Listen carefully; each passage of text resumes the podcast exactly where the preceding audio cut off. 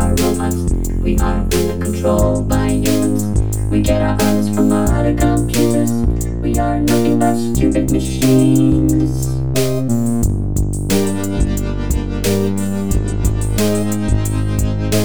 We are robots. There's nothing that can. Hello and welcome to episode 9 of None of Us Is Yet a Robot, the podcast. My name is Emma Franklin and I'm a trans woman who works in theatre and performance, and this is a series of podcasts that are conversations with other trans, non-binary, genderqueer individuals about, I want to say life, the universe and everything. There, I said it. The last few episodes have been specific to events that are happening around the country, and this was the first one that was back to just any old topic, a topic set in fact by the previous guest, Rosanna Cade. So I was talking with the amazing Griffin Gilligan, and we had a conversation about children. Now, it felt relevant to also invite my son, Joan, to join us. So there's a 3-year-old around throughout it as well, making occasional appearances. It's a feature of this podcast that I don't pick very good places to record, and I really thought I'd nailed it this time. We were recording inside my van, and I'd parked on what I thought was quite a quiet road. What you'll actually find is that there's a constant cityscape going on throughout the recording, so it's good. You can get the experience of being in London on a busy road. It's quite disorientating if you listen to it whilst actually walking along a road, because you hear cars that are not actually there. So please try not to get run over as a result of listening to this. But anyway, I hope very much that you enjoy episode 9, Children.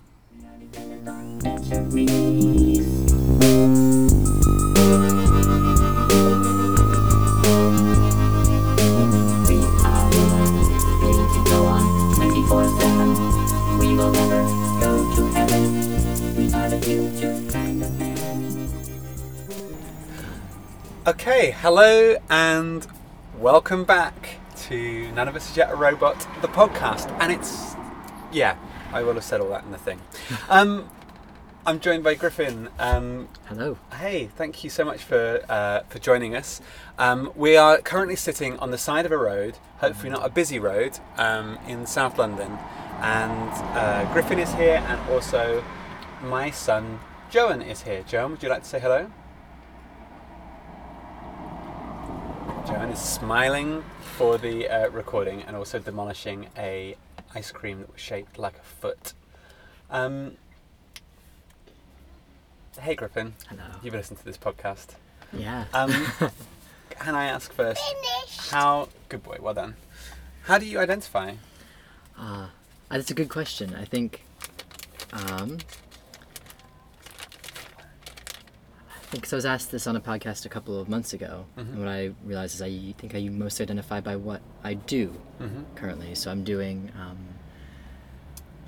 acting and making of theater, especially kind of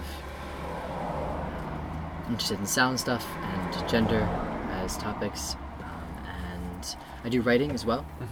And then personally, I identify as... Finished! All finished! Rob that. A young white man with like transgender, kind of a gender complicated experience. For me, it feels important personally to separate those things out, kind of what my gender is. And I think everyone has their own story about what that's meant to them and how they've come into a relationship with that.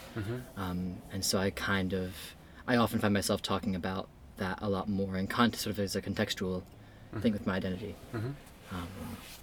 and not kind of using the label trans man or trans guy as much. That you don't use that? I don't use that, yeah. Yeah, yeah.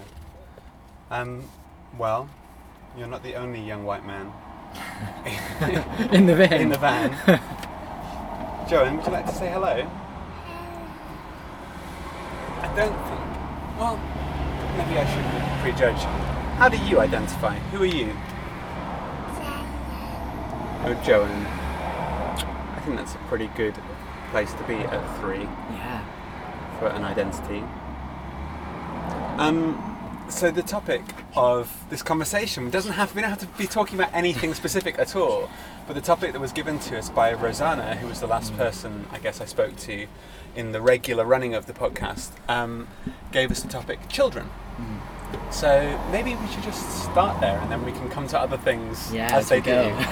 And hopefully this road won't prove to be the busiest road. It's not like the South Circular or something, but it seems to have picked up. This is a sausage. This is a sausage. It's a tissue that looks a bit like a sausage. Thanks, you're a sausage. What will those children bring up for you? My name is half of Joe. That's right. Well, your name is Double Joe, actually. Joe 1. Joe Daddy.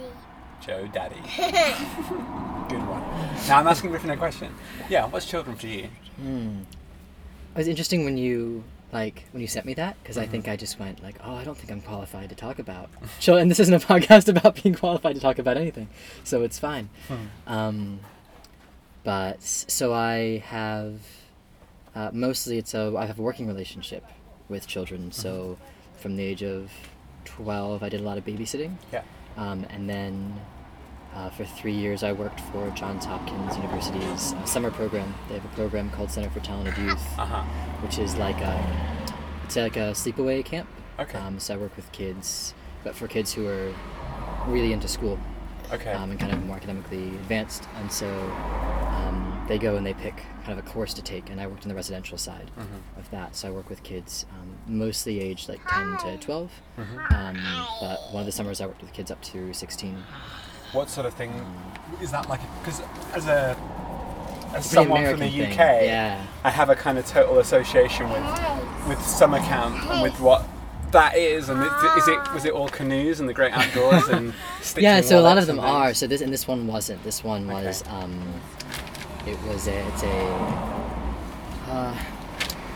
so a lot of the courses are so for the older group, the like kind of 13 to 16 year olds, they're about entry level BA courses. That's about the level that they're at. Oh wow. So they take a bit kind of more high school level for the kids who are 10, 11, 12.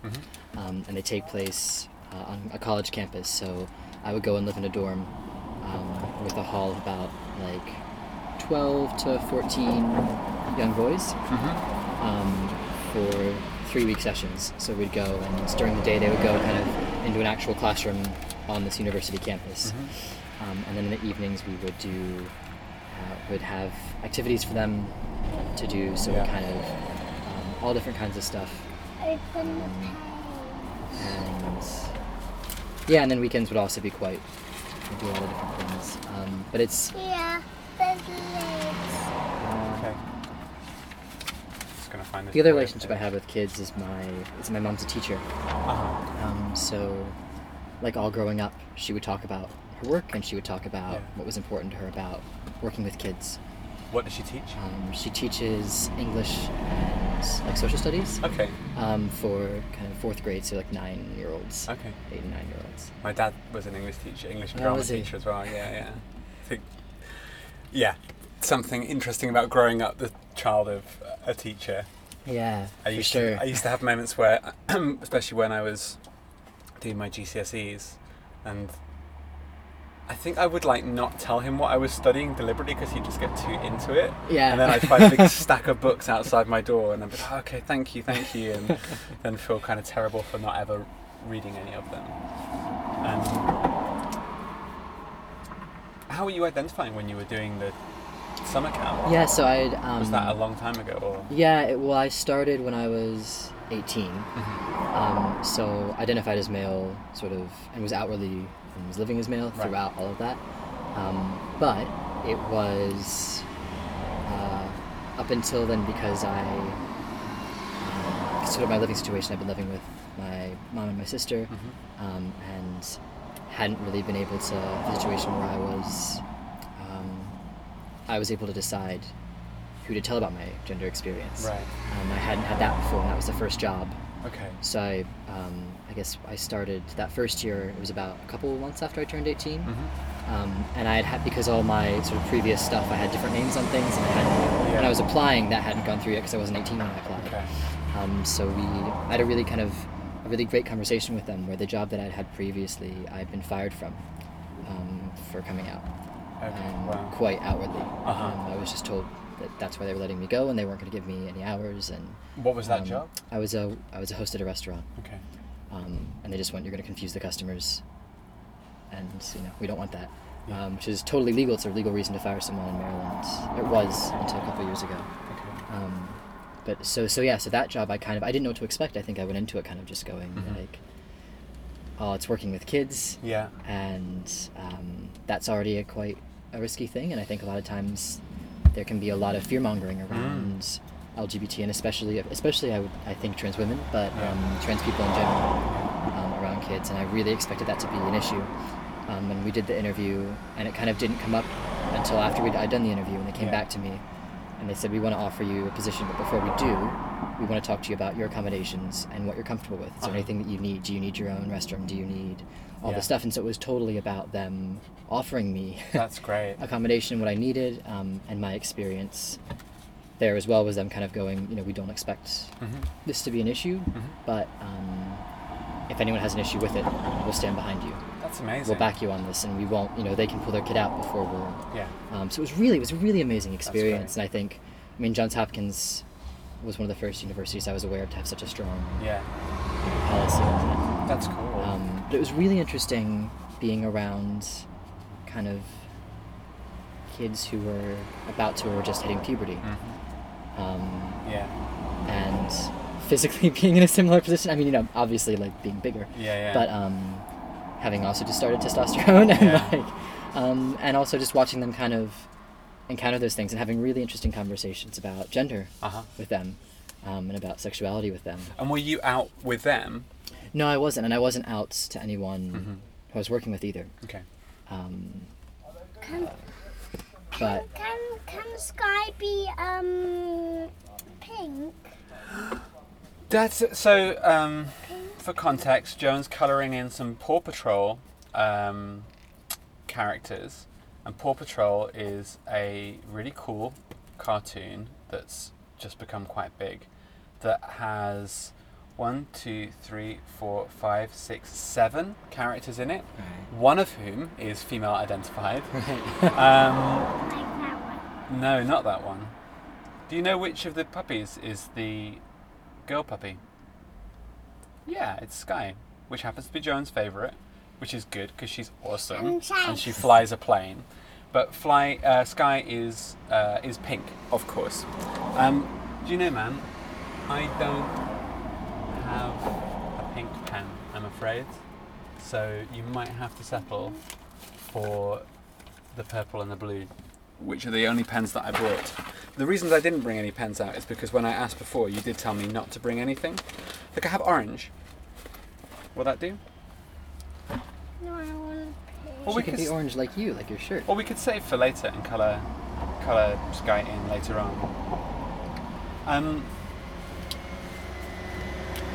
So yeah, what kind of things were they? I don't know. I'm trying to think, if I've been in any equivalent situations. I went on Cub Camp when I was about that age, but we're talking going in England, in Cornwall, in the 80s, going on Cub Camp for a weekend. Was that quite outdoors and canoes and stuff? No canoes. But tents. My overwhelming memory of that is being constipated and not being allowed to eat cornflakes or something. Being made to eat Weetabix, which is ridiculous. It was only a 2-day thing. But there definitely wasn't an... that was Cubs, so it was more kids. I dropped out before Scouts because it was all getting a bit too military focused. Cubs was just fun, and Scouts was a bit more full on, because I was from Cornwall, it was Sea Scouts, so there was quite a lot of.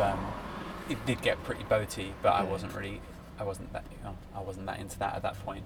I think I've said in the previous podcast my sort of Cub career, I did a lot of playing of the women in the performances. You made a hole. Okay, well, you were colouring so hard that you've just gone through. Maybe you need to colour a little bit more gently. But definitely, I don't think I ever was in an environment where I certainly wasn't in an environment as a young adult where I was asked or talking about my gender. Certainly not with an adult. Yeah. Not even really with my friends, I think.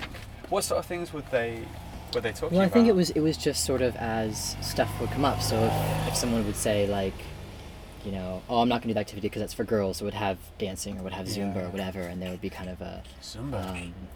Which is a whole exercise thing. So we would have, and you know, or there would be, I'm thinking, what else? There'd be, but, or, you know, would have a, they had, like, kind of these socials, like little dances on weekends, and one of them was Hawaiian themed one year, so they had, like, the leis. Yeah. And so some of the guys would wear the lace and someone would go, oh, that's flowers, I don't know if I should. But we just sit down and have a conversation. And there was lots of space for that, and it was kind of, and I enjoyed making space for that and going, okay, well, why is that? And, you know, and a lot of times they couldn't answer that question. They would just kind of, and then their default eventually would just be like, oh, well, of course I can wear that, or of course I can, and it was interesting that, I think that year as well, we had, there's two sessions this summer. One of the sessions, I had these two guys who were just really close. I think just had crushes on each other. They would go everywhere together, and about halfway through they started talking about being married. And there was a couple of kids who were just really like not okay with that. But there's a really strong. They have at the, you know, we sort of, so we talked about that and the fact that that's a thing out in the world and maybe in the country, because it's a very international camp as well. Okay. And a lot of the kids, their first language is in English. Oh, wow. So it was kind of going, yeah, well, that's not legal in the country where you come from. And maybe your religion isn't, you know, doesn't think that that's an okay thing. But you don't have to do this. But, you know, these kids are saying they want to hang out together and they want to pretend to be married at, you know, at the dance or whatever, and that's okay for them. Yeah. And here in this country, in this state, it is legal. And actually, that was one of the really, I mean, I have really mixed feelings about the whole marriage equality thing, but it was quite useful. It was in Massachusetts. Before gay marriage was legal in Maryland, it was legal in Massachusetts. Were they one of the first states to? They were, legalize it? And so it was really useful to be able to go in this state. There's lots of legal protections for this, and so. But yeah, and I think kind of just, just having, it's really, I find it really fascinating to kind of watch anyone, but especially children, unpick where it is that they've gotten the ideas that gender is a certain way. And watching them investigate that was so interesting. Was it a co-ed space? Yeah, so that was another kind of thing about it, was a co-ed space, but the halls were still done by boys and girls. So the social groups were kind of, these RA groups were done, these resident assistant groups were done by boys and girls. And that was kind of a conversation that I kept having, and some of the people did as well, actually, with the administration, was going, you know, we are separating these kids in their you know, by in the residences, but how do we make sure that we're not, if we have competitions and stuff, how does it not become the boys' halls against the girls' halls, or how do we make sure that at meals they have a chance to hang out together? And it doesn't become this thing of going, oh, the girls are over there, or the, you know. I kind of feel like, all of my education really was co-ed, but then I guess I did go to single-sex, same-sex kind of environments like Cubs, although Cubs as an organisation isn't now. In fact, they're super progressive, I think. I mean, maybe not, they probably still salute the Queen and things, but in terms of gender, I think the Cubs... Are they mixed now? The Cub movement and the Brownies movement, I think they've been really progressive and really, like, you know, trans-supportive and, they've done quite well as an organisation to move with the times. But I don't know, fact-check that. I've really had a lot of dealings with it since then.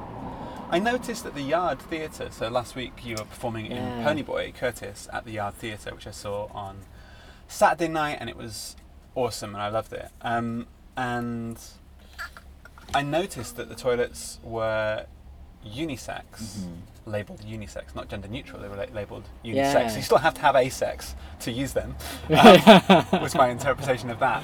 But that was, because it was something that we were when we were performing there a couple of weeks back with Rituals for Change, it was only afterwards, and Abby and I were saying, we should have had that conversation. It's something definitely going forwards that we've decided we want to make part of the criteria that, you know, right, if we're performing that kind of work, like actually making sure that some of those things are looked at and at least that there's a conversation had about it. But did that come about because of conversations that you guys had had, or did they just do that? No, I don't know. So it wasn't that way when you were in. It was not that way when I was in. So at some point between our shows they changed it, which is really interesting. I mean, it's a conversation that I've had with venues. Yeah. I would happily have had.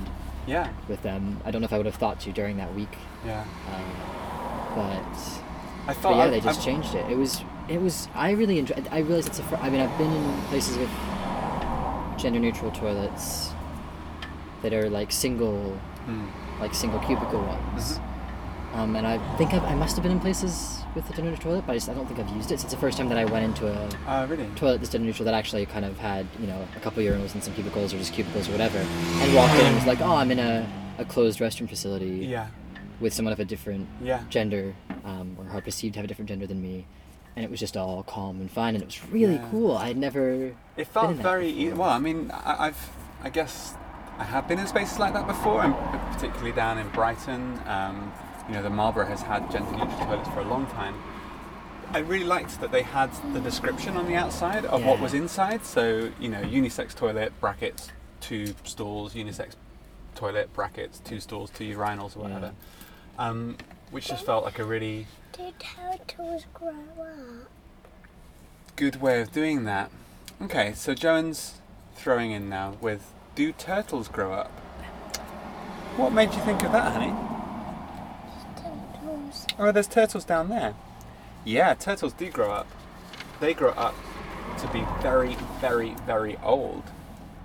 Turtles can live for a long, long time. And baby turtles. Do you know what baby turtles come out of when they're born? Eggs. Yeah, they do. Like dinosaurs and chickens. Yeah. And snakes. Yeah. Okay. I'm really aware, I mean, so, back to children. We don't have any childcare for Joan today, and I thought it would be a nice thing to bring him along and to have you here as well, because I was going to go and talk about children, and rather than talking about children and dumping my child onto someone else, I felt let's have children, yeah. Because, so I guess, you know, my strongest link to children at the moment is that I am a parent. Do flowers, why do flowers turn to tulips? Griffin, why do flowers turn to tulips? Because they want to. But why? Oh, it's just... Joey is... How old are you, ma'am? How old are you? 3. Yeah. Nearly 4. And we are entering very strongly the phase of why, aren't we? You're very inquisitive about everything at the moment. So I'm really aware that 3 times now, I think, during this podcast, I've gendered him in the way I'm talking. And just because obviously I'm having this conversation, and I'm thinking about stuff, and I'm thinking about the podcast and what we normally talk about, and being super aware. And that's interesting to me, because we are not... Why do... one more, yes. Why do tigers and... lions be naughty? Well, what do you mean by be naughty?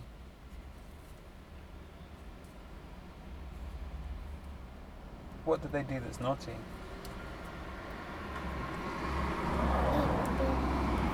Oh, why did they eat people? Well, because lions and tigers are animals, and they eat meat, and they prey on slower moving, weaker animals, and sometimes when they see a person, they're hungry. Yeah, they're hungry. We're just food to them. It's just the natural way that they are. But do you know what's lucky for you is that we live in England and there are no wild tigers or wild lions in this part of the world. So we don't have to worry too much about getting eaten by a lion or a tiger. It's pretty unlikely to happen. Yeah, it's interesting. I really evaluate the way, the language that I use around him and all the time. And yet, I think even with the awareness that me and his mum have around gender issues and my own gender identity, and so a desire to kind of keep him allow him to be as open as possible. We gender him all the time. We do it all the time. And that kind of behaviour, even from a baby, of like, I'm sure that we behaved differently with him than if he had been assigned female. And it's really annoying to know that, but it's so subconscious and it's so habitual, and it's, you know, I'm trying very hard at the moment. I'm not trying very hard. I'm trying relatively hard and succeeding to not gender people that we see in the street. So I noticed that in the restaurant. Yeah, we were having lunch. Yeah, which is really cool. I think. I guess that, but that question that I hang on a second. That I have for you, I mean, kind of for you. I mean, for anyone who's a parent, but for you is that seems. I just don't have an answer for that. That seems incredibly dealing with a very gendered world. Mm. And having a child who you want to love and protect, and let them be who they are, but also you have to educate your kid about the world and everything in it, and everything that's difficult or whatever. And I think I just don't know how you do that without kind of, you know, I think I mean you hear stories of people who very strongly try to not gender their child at all. Yeah. And, daddy. That sounds kind of ideal in one sense, but also it seems like it makes a huge deal of gender, and it seems impractical in another sense. And I just, so what do you want to like? I'm really interested in what your thoughts or your journey has been on being a parent with that. There's so many things, isn't there? We're driving. One thing. No, we're just having a conversation for a moment. We're sitting here, we're having a chat. I'm talking about you though a little bit. Is that I've been figuring out my gender identity for many years now, but my kind of transition began around about the time that he was born. So for as long as he's been alive, I've been transitioning. And I know something that when I was up at Bradford, we were talking about... Yes, it did. Something we were talking about in this Q&A up there. I was asked... So I am Joan's dad. He calls me daddy. And he uses female pronouns, so he refers to me as she and he refers to me as daddy, and I was being asked about our decision for that, and I feel really strongly like dad isn't a gendered word, and that for me and Laura, that Laura's his mum and I'm his dad, and we're kind of happy with being those two roles. We were fortunate enough to be able to have him without any outside intervention, so that's a real privilege that we have in our relationship, and that's not why I choose to be his dad, but it's just that's where we began and that's what he calls me, and so I don't have a problem with that. And I mostly, what I feel is that it's his word, and so there might well come a time when it's a pain in his ass to say, oh, this is my dad, oh no, she's trans, like, or whatever, and he might want to call me something else, and then that'll be cool and we'll figure it out and it'll be by mutual agreement. But at the moment I don't see it as a contradiction. I don't see it as something that undermines my identity as a woman and as a trans woman, and we're coming up to Father's Day in the UK, and suddenly there's like these kind of "this is what a dad is" type posters everywhere, and it's really frustrating. And it is something that, you know, it's something that outs me if we're out and people are like half paying attention to who I am, and then he goes "daddy, daddy," and you can see people look. And sometimes that's uncomfortable. But like I say, I feel like it's his. I had when I was coming out to people and writing letters, a friend from school wrote me a long letter expressing that he had problems with me coming out, with me transitioning, and that they largely centered around this particular individual's fear for Joan, and that I was being very unfair to him and setting him up for a lifetime of bullying, and that, you know, anyway, it was an unpleasant letter. Yeah. But I kind of feel the opposite, because we've never been anything other than honest with him. I will never be anything other than honest with him. I'm out in the world anyway, but, you know, I figure if anyone wants to bully him about my gender identity, it's not like it's a secret, so there's nothing. What's the worst that someone can say is, oh, your dad's a woman, and he'll be like, yeah. Yeah. You know, so I don't, yeah, I mean, as far as possible, I think it'll be okay. In terms of how the world is, I think it's really bad now. It's way worse than when I was growing up. This kind of binary boy-girl, pink puppy, blue puppy. I mean, look at, you know, this thing that we've got in front of us. And I quite like Paw Patrol, it's neat. But it's as gendered as everything is here. But even just, like, I'm thinking about, like, when I was little, it was Blue's Clues. Blue's Clues. So that might just be an American TV show. Okay. About, you know, there'd be a mystery in this house. There was a guy, Steve, and his puppy, Blue. Okay. And Blue would know the answer and would leave Steve, like, paw print clues, and he would go and solve the mystery. But, so that was, like, a 90s and early 90s show. And Blue had a friend, Magenta, and I forget, it kind of, they were dogs, so it wasn't really important. Yeah. But there's a point at which the creators made a point of saying, like, Blue was a girl. Right. Wow. And Magenta's a boy. Okay. And they're friends. They're not a couple because they're dogs, and it's a kid's show, you know. But they're friends, and it was a, you know, and there was, and some people got mad about that, and a lot of people didn't care. But I feel like that's, I mean, even just kind of within the small cross-section example of cartoon dogs and kids shows. I mean, it's changed rapidly since that time. It's gotten so much worse. I think it absolutely has gotten so much worse. And we were out, I remember, like,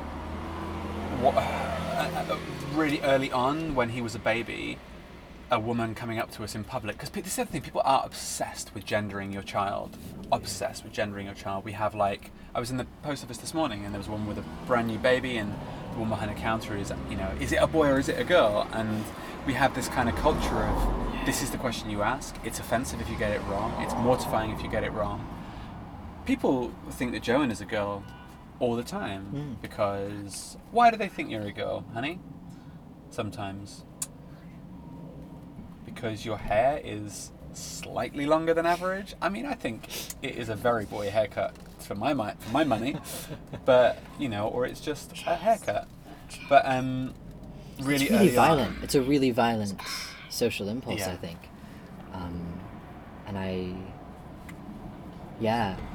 It's, I mean, it's interesting. I guess, I've got a question for you about, like, is that a conversation you have with Joan when that happens, or is that something that he cares about? Or well, when it happened this first time that I remember, it was in the post office again, and he was wearing a purple baby grow, like Tim Burton stripes, and a red hat, purple and red. And this woman came over and said, "Oh, I don't know, got." Something about gender, and then I said he or whatever, and then she said, "Oh, I'm sorry, I didn't know." Well, I mean, because that meaning the purple is for a boy, and that meaning red is for a girl. It was like, when did red and purple, by their relationship to blue and pink, become co-opted? And when did blue and pink become co-opted? You know, it's all so modern. And then she looked at me. And then she sort of like, oh, and disappeared off. But I think, you know, like Eve, it's so strong. What do we say? Well, the thing is, so I'm also like, as I understand it, we can become aware of our gender identity around about 4 or 5. That's when certainly the expert I had a conversation with one time. Said, he was like, yeah, if a kid who's 5 says, this is what I am, then they know. It's not, you know, maybe it's a phase, of course, we've talked on this program before about everything being a phase, but, you know, it's as real as you or I having that feeling as well. Yeah, absolutely. Before that, they're just kids, and actually gender identity is something that they don't really have. They don't have a context for what it means. Well, exactly. Yeah, like the importance, the ramifications of it aren't something that can really conceptualize at that age. I don't. But what he's really learnt is to gender things. and people. And that's happened in the last, like, 6 months to a year. He's really, that's been a thing. This is a lady, this is a man, this is a thing, and asking, and what's this? So I deal with it by trying to not gender people without knowing. Joan has loads of trans friends, and you've had conversations with, like you had a conversation with our friend Carlos when you were asking about growing up and being a girl, like mummy, weren't you? And Carlos said, do you mean like daddy? And you said yes. And then Carlos explained that sometimes people are born boys and then they maybe grow up and they change. So he's got, I'm talking about you like you're not here. You have an understanding, don't you, about some people growing up to be different genders than what they start off.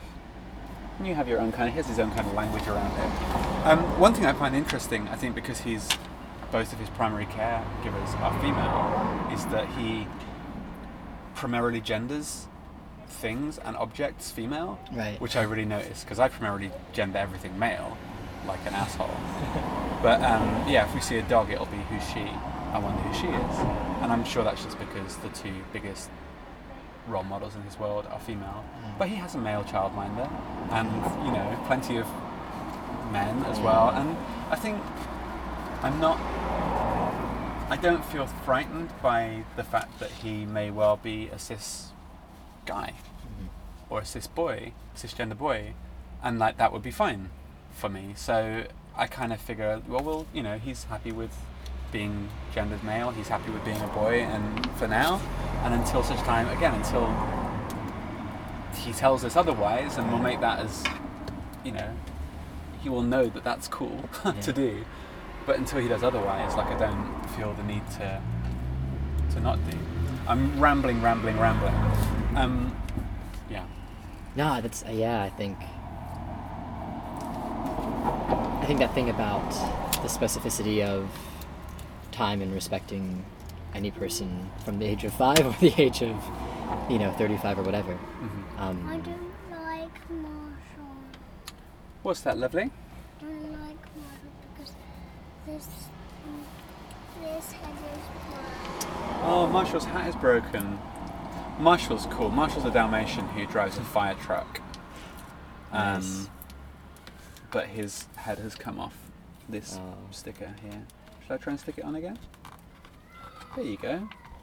Rescued. Nice. One thing that I have noticed, so this thing that boys and girls behave differently, and this is where it all gets a bit frustrating and a bit confusing, in that, you know, anecdotally, broad strokes, the boys want to run around more and the girls want to sit, and the girls' language develops first and the boys' physicality develops first, and you're so like, kind of, is this because of social construct? And then being the parent of somebody assigned male, he conforms to all of those stereotypes, and his friends who are assigned female conform to all those stereotypes, and it's really interesting, and I guess there is biology, the biology of our bodies and the hormones that our bodies have maybe do play with that. So whilst, like, sociologically him and his girlfriends, they don't see each other as different and their interactions are all entirely ungendered, the girls generally were talking earlier and quite sophisticatedly talking earlier, and the boys were running around with their pants off going wild, and it's like, I find it hard to see if that was us or if that's just biology pointing you in a certain direction. I don't know. It's such an interesting question, and I think that I think it's be hard for us to kind of as a society to find that out. You know, I mean, I think picking all that apart is really is really difficult, especially because it's just hard to. I think kind of as you say, I mean, I've obviously been a parent, but to know to what degree you're consciously or subconsciously talking to your child differently, or going, oh, do you want to go outside and play now? Or, oh, do you want to go over there and play with, but that's, you know what I mean? I think I can't feel that we set those things up so strongly that they would have been broken. Like, we definitely didn's, I remember kind of, it's one of the things that plays a bit into kind of the complex thing around my feeling about gender and experience being things I talk about differently often. I mean, obviously they're super interlinked, but as I remember at one point talking to my mom kind of about stuff and her going, yeah, I remember all these things when you were a kid that totally were like these, you know, boy things. Like I remember like that all the time, like what I would dress up as and how active I would be. And do you accept those, or is that your mum looking back with... Well, I remember it too. I mean, okay. And I think I remember quite early on. Like, I mean, I was in preschool at 3 and 4, so definitely around 3 and 4, going, oh, I'm going to stand in the boys' line for this thing. Yeah. And my, you know, one of my first memories being told no and just going, I don't understand. This feels like the right, whatever kind of signs I picked up about what boy or girl might even mean. Yeah, yeah. That felt like the right thing. And then the getting told no was me going, oh, this is a important thing that I need to investigate, or I need to understand more, I don't really get it.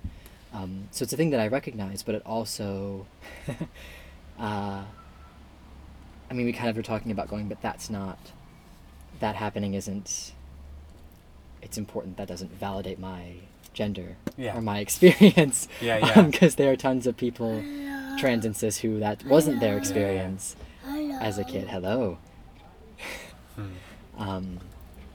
I mean, that's what scares me so much. Like, I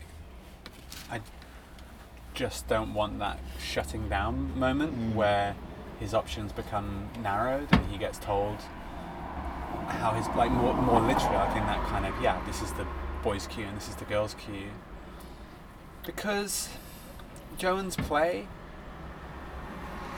like, it's ungendered. Like, he's not that big on cars and engines. He's always been into soft toys and dolls and figures, and I was, but, you know, being into figures, that's not like not a boy thing or anything. He's not bothered by princess stuff, but then he's not really bothered by princey stuff either, and we don't tend to watch too much kind of princessy Disney stuff anyway. But, like, one thing I'm really surprised that he hasn't, like, wanted to wear a dress, for example, because me and his mum are both really femme, and that's the kind of the way that we dress. And so there was a point I was thinking, like, well, you know, I imagine that he's going to want to do that, and he never has. And it's like he's just happy with the clothes that he wears, and if it's anything, it's going to be a Kermit outfit. But yeah, that point of shutting down. So, I mean, how was it for you, like, going through school and your experience as a kid? I think it was just really... I mean, so I was always in co-ed, like, school situations throughout, because I mostly went to, like, you know, American public school, and then there was 3 years kind of scattered throughout that where I was homeschooled, kind of by my, like, request and insistence. But, yeah, I think for a while it was kind of probably up until middle school, so about age 10 or so, it was probably mostly fine. I remember, like, I think I was generally allowed to do kind of what I wanted to do, and if I felt like I wasn't going to be, then I would make a point of making an issue out of it. Like, there was a whole... I remember thing in kindergarten where we got... Yeah, it's unstuck there now. I don't think we can save that one. We got, like, t-shirts for some school-wide event, and some of the boys had just, like, put on the new t-shirt, and I was like, oh, I'm going to do that, and I got yelled at, and then I was like, well, can I go over in the corner and do it of the schoolyard? And they were like, no, you can't do that, and, wow. And I was just, I mean, and I was, you know, like 6, or 5 or, you know, 6 or 7 maybe, I don't know, 5 or 6. But I remember, like, those things I would make quite a big stand for, just because I was going, I think I didn't have the language to say anything else. Yeah. So I just went, well, I'm just going to do my thing, and if I encounter resistance, and I'm going to put up a fight about it. It's incredible that that was the path that you took, though, that you... went to the fight, and you ran to the fight, and, like, even conversations we've had in the past about, you know, latterly the kind of the fighting that you've done to get where you are, like, I think with somebody else, oh, that's a good noise, with somebody else, that could have completely deflated them. You know, it's really incredible that you were able to, you know, take that on, all of that, you know, take that resistance on. Yeah, and I think with anyone, I guess, and with kids too, but it's interesting. I think everyone has different sites of where they internalize stuff and where they choose their battles. Yeah. I think that's, there was a period of time, I think, where kind of, I remember looking back and feeling guilty and going, if I had just said certain words again and again and again, maybe I would have gotten different attention, or maybe I would have, but it was interesting that it was the conversation that I didn't know how to have, or I felt scared of having, but it was the doing stuff that I could, I don't know why, that I felt quite able to have that fight. And it was interesting, I think, then the thing that I, in kind of in middle school and high school, the thing that I learned really, because it was a lot about making certain choices about my parents and stuff, as opposed to having conversations. The thing that I learned really early on was how, when you're that age and you don't participate kind of in the gender performance or gendered performance of sexuality that's expected of you, how invisible you become. Yeah. And how invisible. Right. I mean, I think that's not always true, obviously. I think there's ways that you can stand out and become sort of a target, right? And I think that happened to me as well in certain ways, but there was, I think I also experienced a lot of invisibility, because it was kind of going, well, we're all playing with this, these ideas of what sexualization are, and because you don't fit into this box, we're not going to engage with you on that, on that thing. It's funny, that kind of double-edged, invisible and visible at the same time. Again, we were saying earlier, it's Thank like you. All the both shit things. What was the catalyst for you coming through? Like, so having had that awareness from a really early age, how did you come to? Yeah, I think there was a thing for me about feeling so displaced by, I think, just as you get older, the amount of ways that your perceived gender affects people's expectations of how you're going to act and behave, and big things, but I think also small things, the way that people talk to you or the way that they, whatever. And I just felt so unseen or so limited by that. And not that I think, I grew up really encouraged that women can do anything, and that women can, are incredibly powerful and really can just, and I think a lot of things around me, maybe not society, but a lot of people in my life really supported that. So it wasn't me going, I can't do certain things. It was just me going, I can't see myself having a future. I don't feel comfortable in my body, and I don't feel comfortable in the world. And I, and it got to the point where I kind of couldn't imagine myself 2 months out or whatever. And I was just losing that. Yeah. So I kind of just desperately did a lot of research, like online. It was kind of that whole online thing. I did a lot of that. And part of that was powered by the only encounter I'd ever had with any trans anything. It was a show that I got involved in around the age of 15 by a friend of mine, Trish Kerr, who's a playwright in the States, and she wrote a show called Butterfly. They are good flowers. They just pretend flowers. Yeah, they are. They were from a show we did in this van. My friend Caroline gave us those flowers. To be pretending show? Yeah, but I like them, so that's why we keep them here. I'm glad you found them. Sorry, your friend Trish. Yeah, so she would have played with a trans character in it, and I did tech on that, and it kind of was on and off for about 3 years, but I think that's probably where I got the language to start to begin researching stuff, but it was quite, my experience of doing that research was it was really hard to find stuff, and it was really, really small kind of online communities, in subsections of listservs on like art sites and stuff that it was really. But yeah, I did a ton of medical research as well, and I kind of formulated this whole plan. And once I had that took several months. I don't remember how long that was. I wrote my mom this letter when I was just before I was 17. Yeah. And I said, when I turn 18, this is what I'm going to do. I think it was very action-based. It was kind of, I didn't know how to go, you know. It was like, because I knew that she knew me and knew some of how I felt, so I kind of had to go, okay, well, here's what's going to happen about this. Yeah.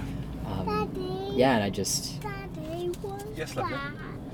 That's part of the roof of the van, so don't pull that bit out.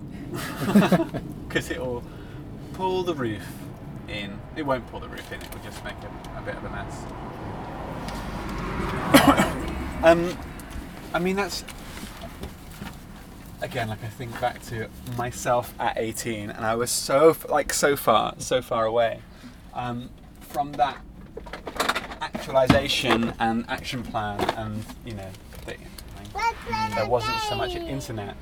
Yeah, well, we could play while we talk, maybe.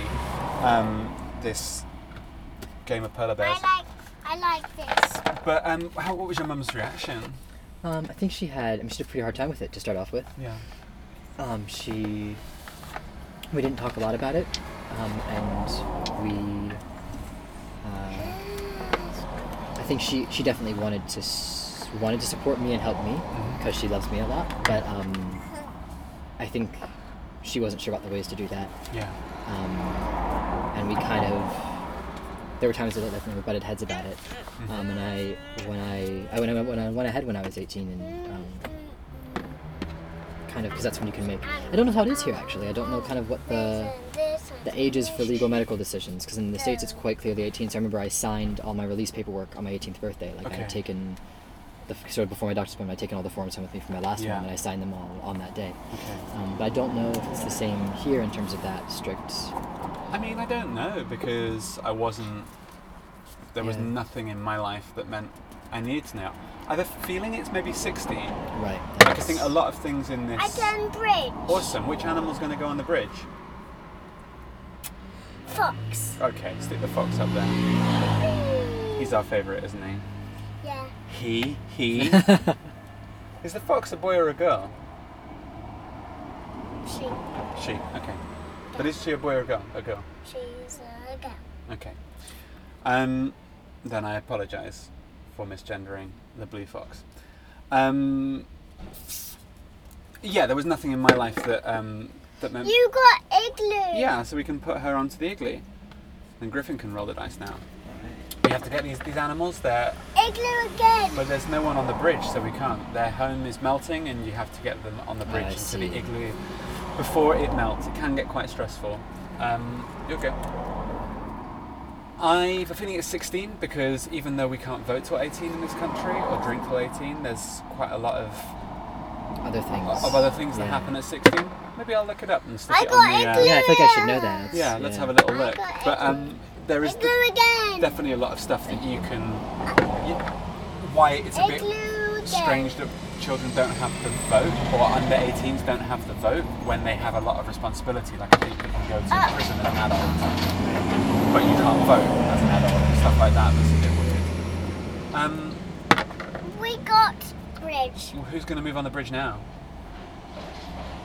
Like, we try and give him a lot of agency, and it's interesting having made a... Oh my goodness!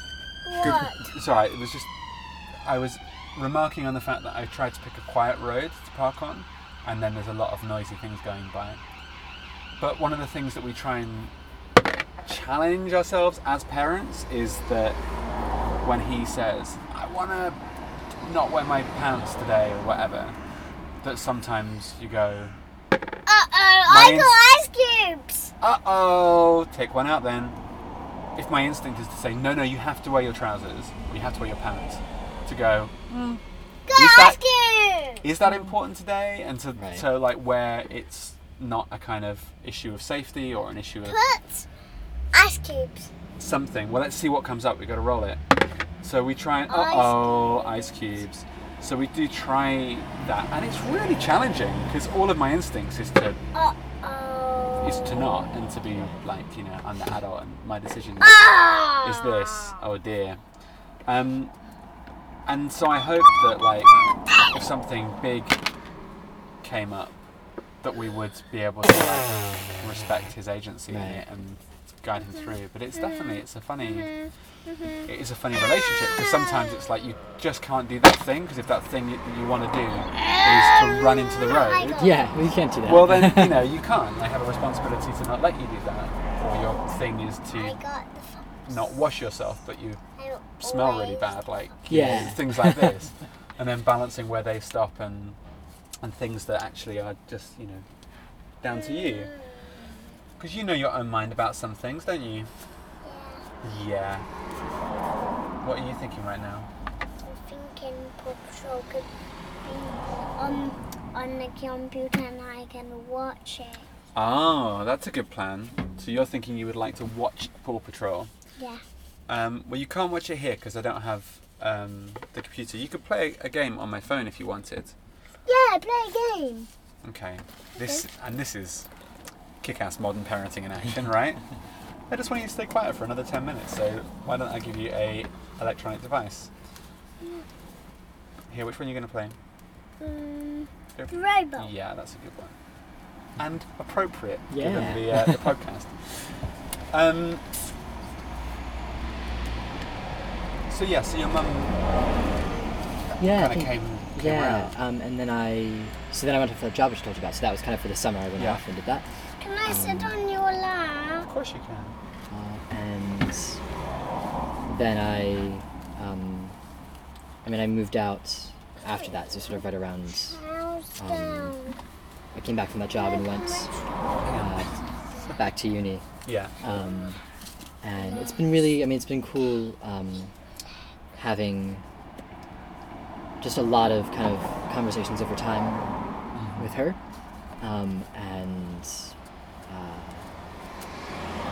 Kind of, I think we've both,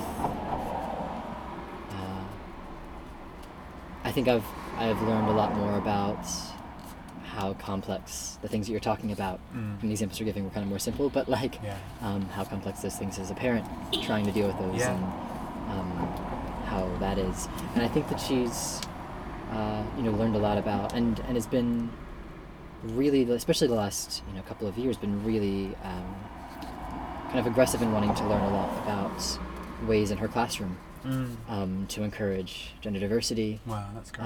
And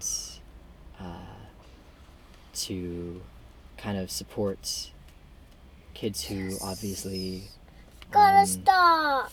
Oh, what them? Aren't really fitting the gender they were assigned. Yeah. In certain ways. Stop. And so that's been really cool. And my sister. I think I tweeted about this. I don't know if you saw this, but she's always been really great, and she just went to school I think that year and just went, yeah, my brother this, my brother that, and everyone was like, people kind of were calling her up on it, and she just went, I don't know what you're talking about. Yeah. I've always had a brother. She just like stonewalled them. Awesome. She just, and she, I think she got some shit for that, but but she was really, really brave, and she's. Well done. She got assigned this essay. She's 17 now, she's in high school. She got assigned this essay that was kind of like dealing with some kind of controversial political topic. And the guy had kind of given, the teacher had given, like the whole bathroom bill, as it's called, the trans rights bill issue that's kind of sweeping the states now. Is, he had given that as an example, and also... a lot of the Black Lives Matter movement, he'd given those as examples of kind of issues that were controversial. Yeah. But he kind of said some really negative things about those movements. Yeah. And so she really wanted to take him up on that, and was like, "I'm going to write this paper about trans rights and identity, and how society needs to change to interrogate gender identity and respect each other and stuff." And, so she was asking me about, she called me a couple months ago asking me for books, because there's this like hardback book requirement. Okay. And there's so much stuff, and I think importantly about trans communities having talked and formed and discussed stuff online and publishing journals, and I think about accessibility, and a huge thing in academia about gender and trans stuff having to prove itself in a certain way to be worthy of academic. I just got one star. Oh, that's okay. I still love you. It's interesting, that kind of requirement of yeah, academic proof and legitimacy. And I mean, I mention on here all the time Topside Press, because they're doing such a great job of publishing work by and for the trans community. But I think there is such a difference holding something like when I started ordering books and the books were talking to me about trans stuff, it did carry more authority than a website, you know, and there's something about that, I don't know, it feels like it's been validated or something. And I think it's really important, the work they're doing. But yeah, like it's a crazy, like, I remember when I wrote this piece for The Guardian the year before last now, and there was a little bit of action in the kind of below the line message boards about people kind of saying, oh, well, you know, if this person has more, if this person was talented enough, they would just go out there and play the role anyway. Oh, so interesting. So it's just listening to that, you talk about that Selena on the way here. But yeah, that's okay. But the way that she shut that down, and she kind of said about, you know, they cited Bethany Black. Look, Bethany Black is transgender, and she's just had this thing, like, you know, and she's a really talented comedian, and you she's. I'm sorry, I've become distracting to your game. But she says, you know, we've got to stop holding people from minority backgrounds that they have to be exceptional before they can kind of, you know, be the same as everyone else. Like, you've got to over qualify, and that's really telling. Oh, that's great about your sister. Yeah. Oh, I think that thing is so interesting. Too, in terms of just that demand for people being kind of not even being at the same level as someone from a non-minority or background, but having to be above and beyond. And I think one of the things that often, sort of in addition to that being a crap thing, doesn't get taken into account, is that noise on. We're talking. Oh, actually, you can have that on the headphones if you want. Yay! Sorry, it's okay. It's just the different, and I think it's, you know, I think it's really different for kind of different issues or even generations or groups of people, but the ways in which feeding, sort of being educated in or being trained in or towards legitimacy in those fields is really difficult. Yeah. And so, for example, a thing that I try to talk about when I talk about, like, trans cat acting and stuff, it's kind of, there's a lot of stuff being said about whether trans actors have to play trans roles, or and how they should also just be playing cis roles all the time, which is true. If they're actors who do that, you know, all that kind of stuff. But just how gendered acting school is. I don't hear people talking about that a lot. But a huge reason that I wasn't able to go to drama school was because I wasn't going to be able to pass as an audition as a gender that I assigned as. Yeah. So there was no way for me. Yeah. I mean, and when I talk about not feeling like I had a future, there was some part of that was kind of feeling trapped in my own body and head, and then part of that was things like that, where I was just going, I can't play sports because... Yeah. You know, at that point, it's changed now, but at that point in time, I mean, I was playing a lot of basketball, and I kind of went, I just stopped eventually because I can't pursue this professionally because I'll either be in an all-women's team or I'll be on steroids, technically, and I won't be allowed to play. I can't go to a drama school because I'd have to sort of audition as a boy or a girl, and... Yeah. It stopped me for a long time, like, for a long, long time when I knew, and then was, you know, oh, but I couldn't possibly transition, and I couldn't do this. A big barrier for me was like, but I'm an actor, and I'm a performer, and I love what I do, and I just won't be able to do it. Right. And that felt like it was really important. Like, I mean, I couldn't imagine not being able to make work. And, you know, the reality is that it's just, for me, it's opened up. You know, like, look, I make work about it all the time. Yeah. But, you know, then there's the next progression of beginning to exist as a trans performer, and that question of, well, what roles are there outside of the work that I make that is explicitly about trans issues? I was in a show at Christmas, and it was very tricky because So I had this fantastic dress. The company were really awesome. I was like, everyone was gendering me right within the company, but I was being mostly read as male, partly because I was going through that terrible skin thing, so I couldn't wear makeup as well. And I had this amazing Grace Kelly dress, like real kind of 50s Vogue look. It was gorgeous, but that's a look that really needs the lipstick and everything, and so not to have that, I was just passing more. I was being read more as a guy. And then it was just like a real block between the show. You know, it was just a Christmas silly show. And it was a real barrier between me being able to play with an audience and them being like, because people would think, oh, this is the game. Yeah, it's a man in the dress. We know this game. And then none of us were playing that game. And then it became awkward.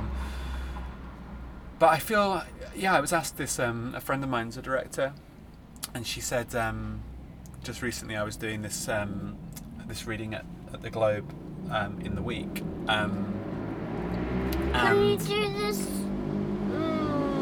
Why don't you play a game that you can do? You can play a fish game.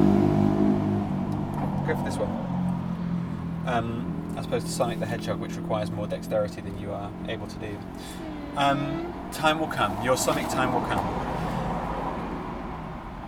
One of my friends who was also coordinating a thing said that she'd done a reading recently. She said, I really wanted to ask you to be a part of it, but I didn't know how to, and I didn't know what I could ask you to do. And it was like, oh...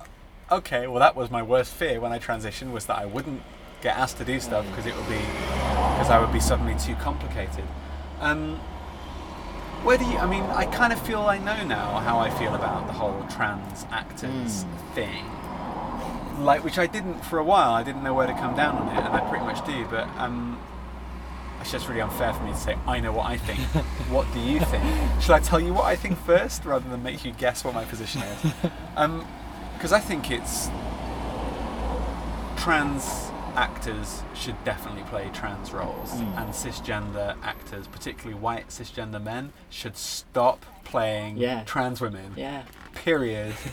From today, straight away. And I think Jeffrey Tambor is a fantastic actor, but even Jeffrey Tambor in Transparent, it's got to stop. And I think I felt conflicted about that, because I didn't want to say, but trans actors can't play cisgender roles, because I think trans actors should play cisgender roles, and so it's about, but it's like, for me it's about opportunity, isn't it? You know, there aren't enough opportunities for trans actors out there, so let's not take away the natural ones. I think that's it. There's not very many opportunities for them in a world where, especially in film and TV, because it's an industry that, and you know, often in West End and French theatre to an extent for sure as well, where certain kind of modes of traditional beauty are so important to be seen to begin with. Yeah. Which is why, I think, so because that's so saturated already, there's a thing about having to pass in a certain way. Yeah. So that already limits what trans actors kind of, not can play, but what people might, you know, people will realistically will cast them, or, you know, you might see a bunch of trans actors for a role, a cis role, but you might not cast them because... You know, I mean, not you, sorry, you personally, hopefully not listening to this podcast, but a casting director might kind of be well-intentioned, but then end up not, because they don't feel like any of those actors might pass well enough for their standards, and it's really crappy and unfortunate, but I think, you know, that's a thing, and I think the thing about there not being a lot of trans parts also about... I think a thing that I'm really excited about is the trans acting workshop series that Catherine McNamara is leading at Central, because I think there's so many, you know, apart from the whole kind of needing to, having that really gendered experience going into a acting school. I mean, and I don't know, you might have experience with this as well, but being sort of taught how to play boys or taught how to play girls throughout your theatrical career, and then kind of going, now I'm doing this thing with my life that I want to do, and now what do I play in theater? And I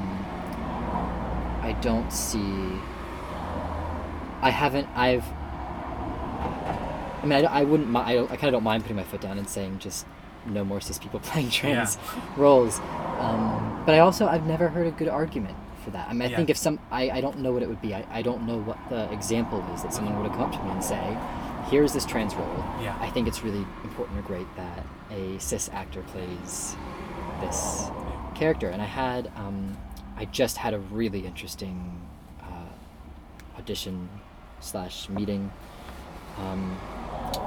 with the casting process that I don't know if they're done yet or not, but is going on, where we were talking. I was invited to read for a girl, a girl's role, and I kind of went to my agent and was like, yeah. I mean, he was kind of just going, if you're not comfortable, like, don't do it. It's fine. You know? Yeah, yeah. And I just went, like, what's going on here? I mean, I don't really know what that's about. And it was a cis woman's role. Like, it wasn't. There was a trans woman in the show, who's like mid-30s, and I wasn't. They kind of, I think, had originally thought about me maybe reading for that, and had gone, no, I think just the other role. You know, and we had a conversation about what they were looking for and kind of why they had asked me in it all. And we were talking about that role, the role of the trans woman in the show, and one of the people involved kind of said to me, you know, it's when you see this character, he's called Mark, and, you know, even though he identifies as a woman, at this point, you know, when you see him in the show, he's a man who wants to live as a woman, then has to go away and decides to go away and move away from his family to make this transition. So we're really open to a cis man playing him. Yeah. And I just kind of was just going, oh, this is making me so angry. Yeah. As a trans woman in my mid-30s who has not been seen for this role. But that's, I thought of you and some other people I know as well, but I just went, you know, and then, you know, I forget exactly what I said, but I kind of went, okay, but if I can play a cis girl as someone who often plays cis men, and sometimes, I mean, I just recently for the first time played a trans man in Teddy Ferrara. Yeah. But like then, you know, kind of what, and he was going, well, we had this advisor on this other, in this other version of the show, and she was a trans woman, and she was kind of saying that we, that a lot of trans women won't feel comfortable. They've worked so hard to get to a post-transition phase, they won't feel comfortable playing that. And I went, that's not your call, though. No, and it doesn't, and it kind of doesn't matter, because it's fine if there's lots of times when someone might come in for a role or hear about a role and go, I don't feel comfortable playing that role. I don't like, you know, doing this on stage, or I don't like doing farces, or I don't, you know. And that's, I think that's. It's such a clear. But that assumption, that kind of going, well, we know better, or we don't want to be offensive, because asking someone to play somebody earlier in transition is offensive, and I just. No, it makes me so fucking angry. Yeah. And it's so like, it's such a clear example as well. And it got brought up with the Danish girl thing, you know, like, oh well, other than we had to have someone who clearly is famous, and it's about money. Sorry, let the arse stay still. But that there was an argument of that, of like, well, but there's shots of penis, therefore it has to be a man. It's like, oh, because there are no trans women with penises. Like, come on, guys, do your fucking research, you know. And it's really frustrating. It's really frustrating. I know how to play a cis man. I know how to play a trans woman passing as a cis man, which is actually what that role is asking for. And you know, maybe there's some days where that doesn't feel appropriate, or where I don't want to be seen like that. But you know, this is acting. Interesting.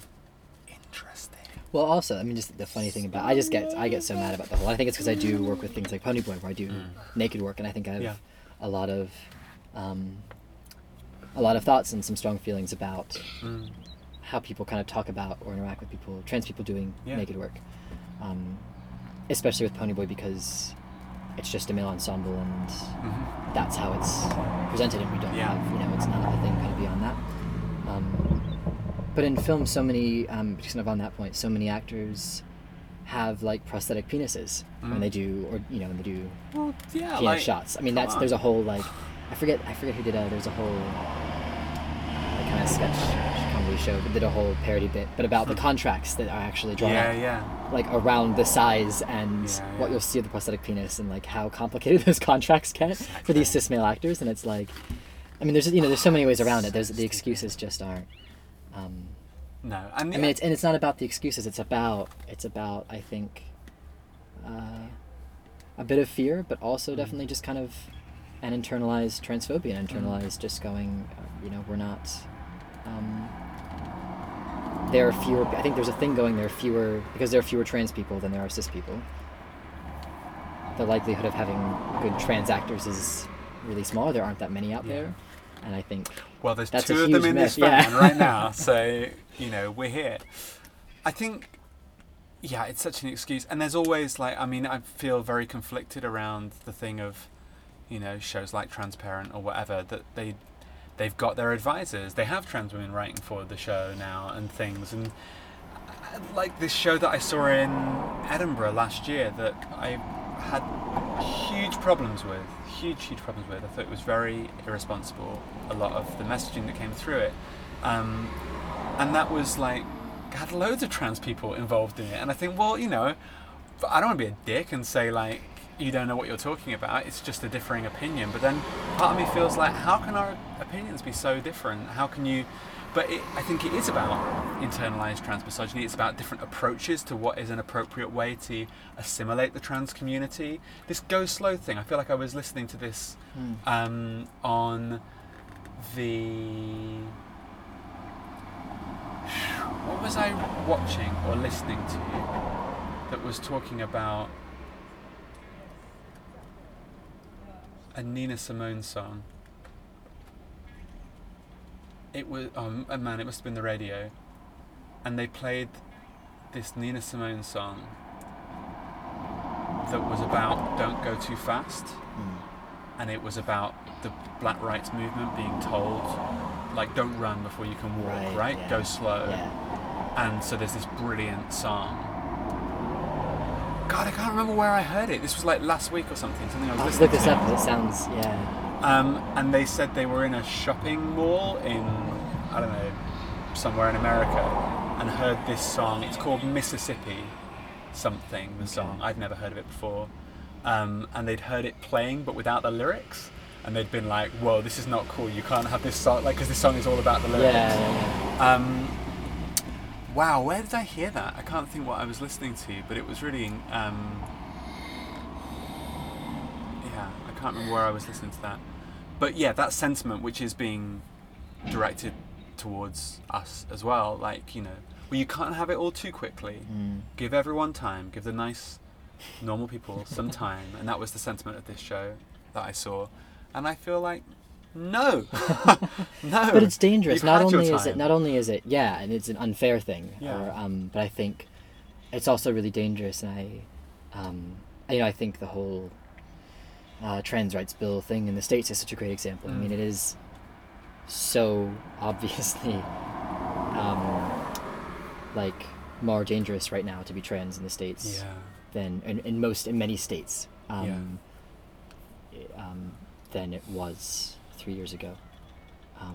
It's so... Because there's now, because everyone's going, look out for these people. And there's bounties at schools for people who report kids who are using the wrong restroom. This is back to children. This is back to and teachers. Talking about thinking about my mom being a teacher and about her experience, and her. And she's trying so hard right now to get any support for just having conversations about any kind of stuff about against LGBT bullying or any of that. But teachers who now legally have to tell students they can't use certain bathrooms, or have to turn students in for that. And that whole, when the law is behind your teachers and you're a child at school, that's so damaging. And that, I think, I don't know how that's avoidable. I'm not going to I'm not criticizing anyone on this. But I think when you start having really specific kinds of awareness and representation, that obviously people aren't getting the full picture. There's a lot of space for fear and anger still. And I think the slower we go, the more space there is for that, and the more there's going to be X number of years of kids undergoing that in schools, or just people in public, who maybe would have had understanding employers, but now because the employers aren't, they know what the rule is, and the rule is that they can fire people for being trans, so they're going to do it because it's easier. And then I think... No, it's a really... And I think that thing of, again, children, so... all my experience with children and my gender identity is that they don't care and they're fine with it. And we are dancing mechanics. We are the robots. Okay, I did it again. I had deleted the files from my recorder, but I hadn't actually sent them to the trash, so about 10 minutes before we finished talking, the recorder finished recording.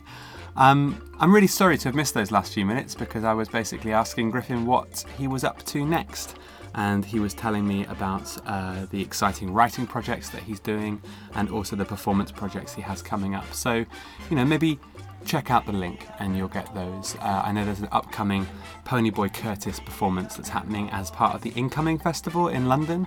They're doing a piece called Coyote, which will almost certainly be well worth your time. Other than that, we raved a little bit about the Yard and about the season, Now 16, that we were both a part of, the Yard Theatre. I don't know if this will be out in time, but if you are able to get there, there's still a few days left of that season with the incredible Ira Brand performing a very interesting show called Break Yourself about identity and desire. But thank you very much. I hope you enjoyed this this recording. It's certainly given me food for thought. Listening back, I've been thinking again about Paw Patrol and the significance of the fact that the only female identified character is not given a car when they all drive cars. That although it's awesome that she has a plane and flies around the sky, there's something very separatist about that when all the boy dogs are on the ground bombing around. So plenty to think about. I hope you enjoyed it. Take care of each other and we'll see you next time. All the best. Oh, and I have a PS. Griffin gave me the topic for our next conversation as well. This was another thing that got missed. So the next podcast will be adventure. So I'm looking forward to that greatly. I'm not going to record for a few weeks because I'm having a small break, but no fear, we will return in July with another series, or another few episodes. So we'll see you then. All the best. We'll be there on the double whenever there's a problem. Round Adventure Bay, Ryder and his team of pups will come and save the day.